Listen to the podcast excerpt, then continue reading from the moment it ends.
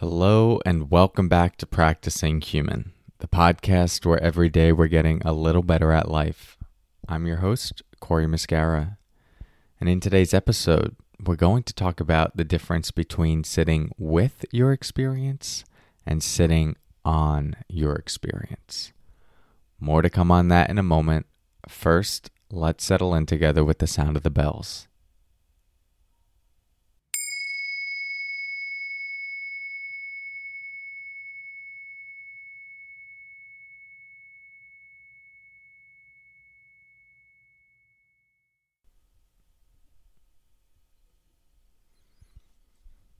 So, in yesterday's episode, I shared a quote by Robert Augustus Masters from his book Spiritual Bypassing.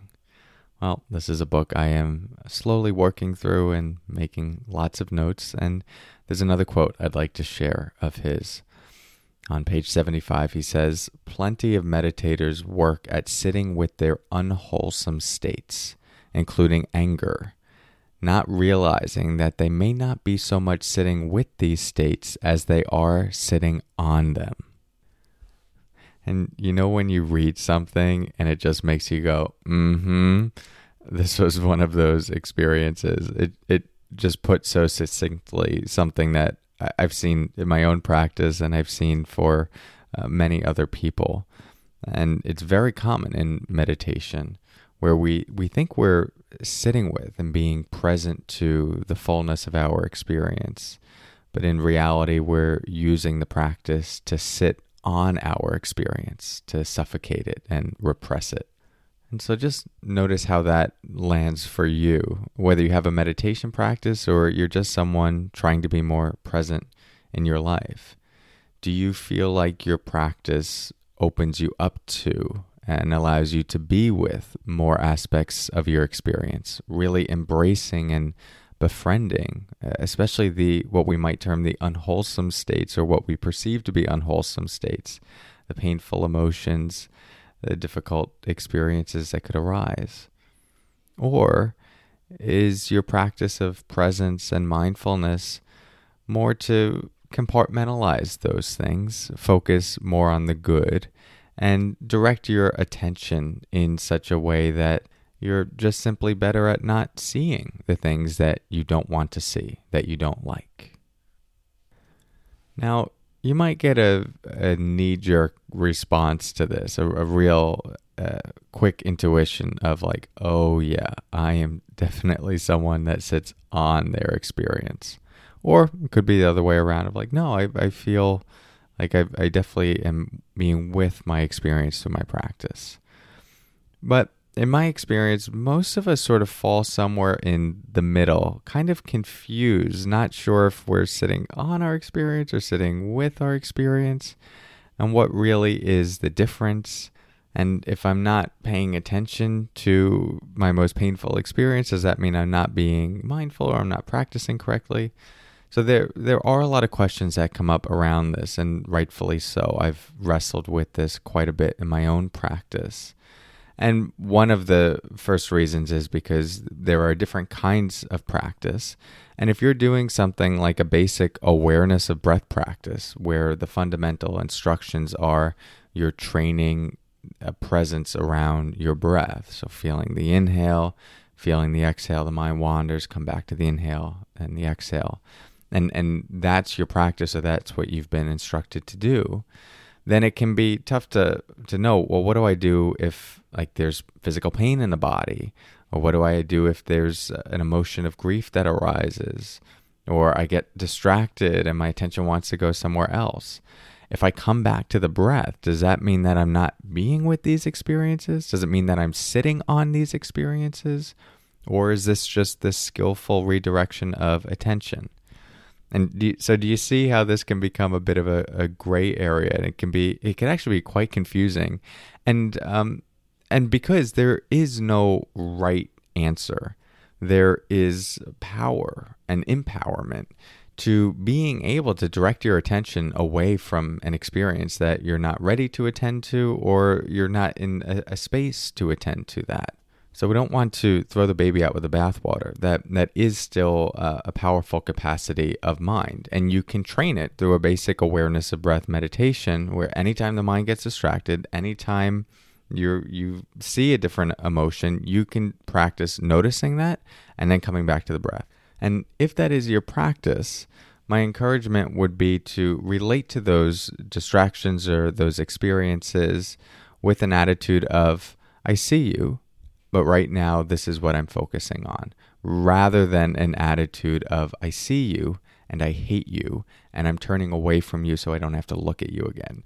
Even though that might not be the narrative, I think we're we're familiar with what that attitude can feel like. And so that is unwelcoming and that can further disintegrate uh, yourself.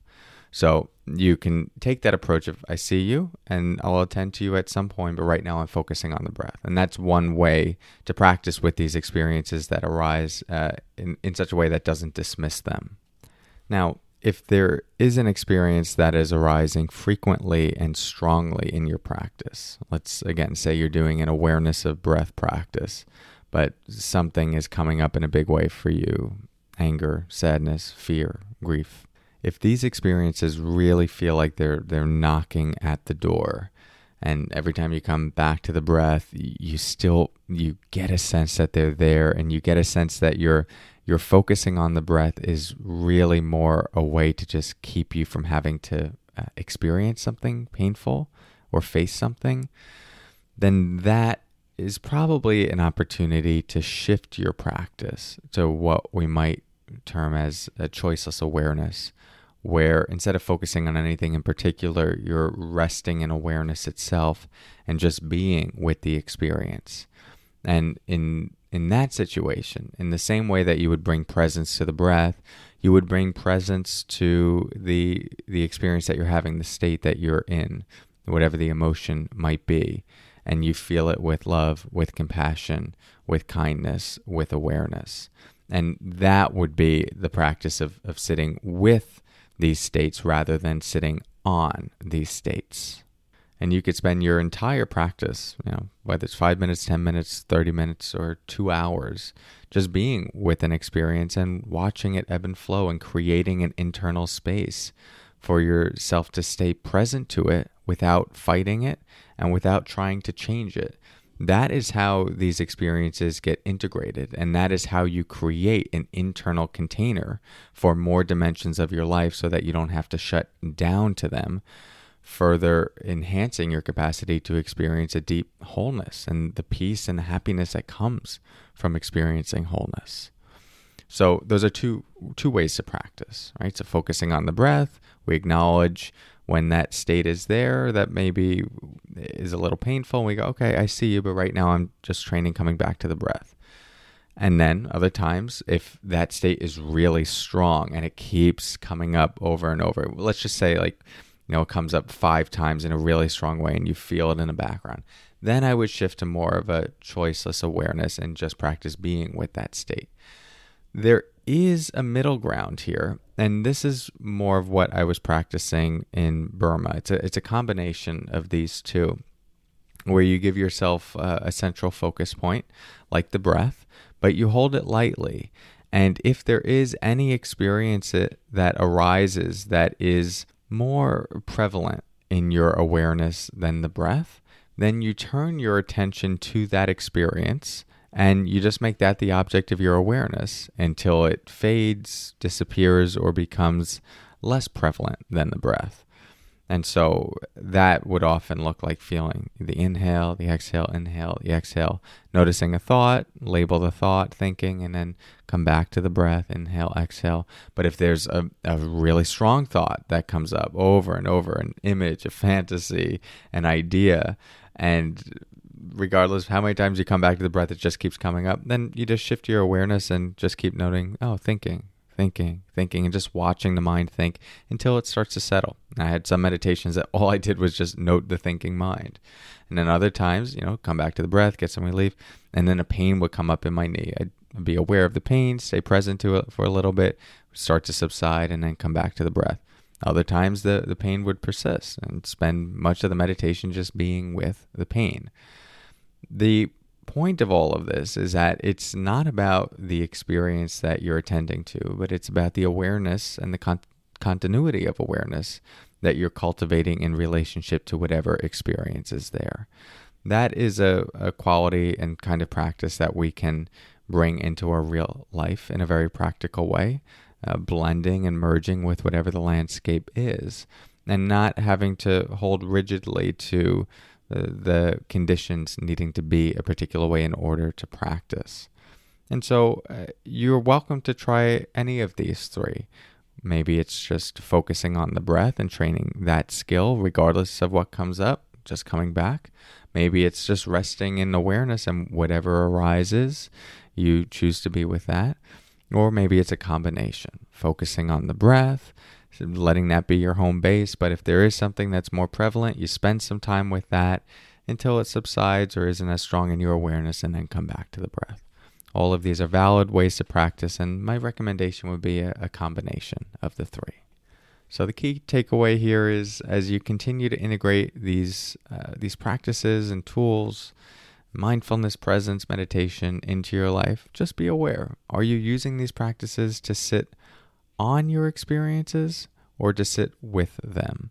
And if you're sitting on them, it's okay. We all do it. But maybe you can give the experience some air and invite it to the table to sit next to you and see what might that relationship be like. Thanks for your practice. You're doing great, and I'll talk to you soon. Until next time, take care.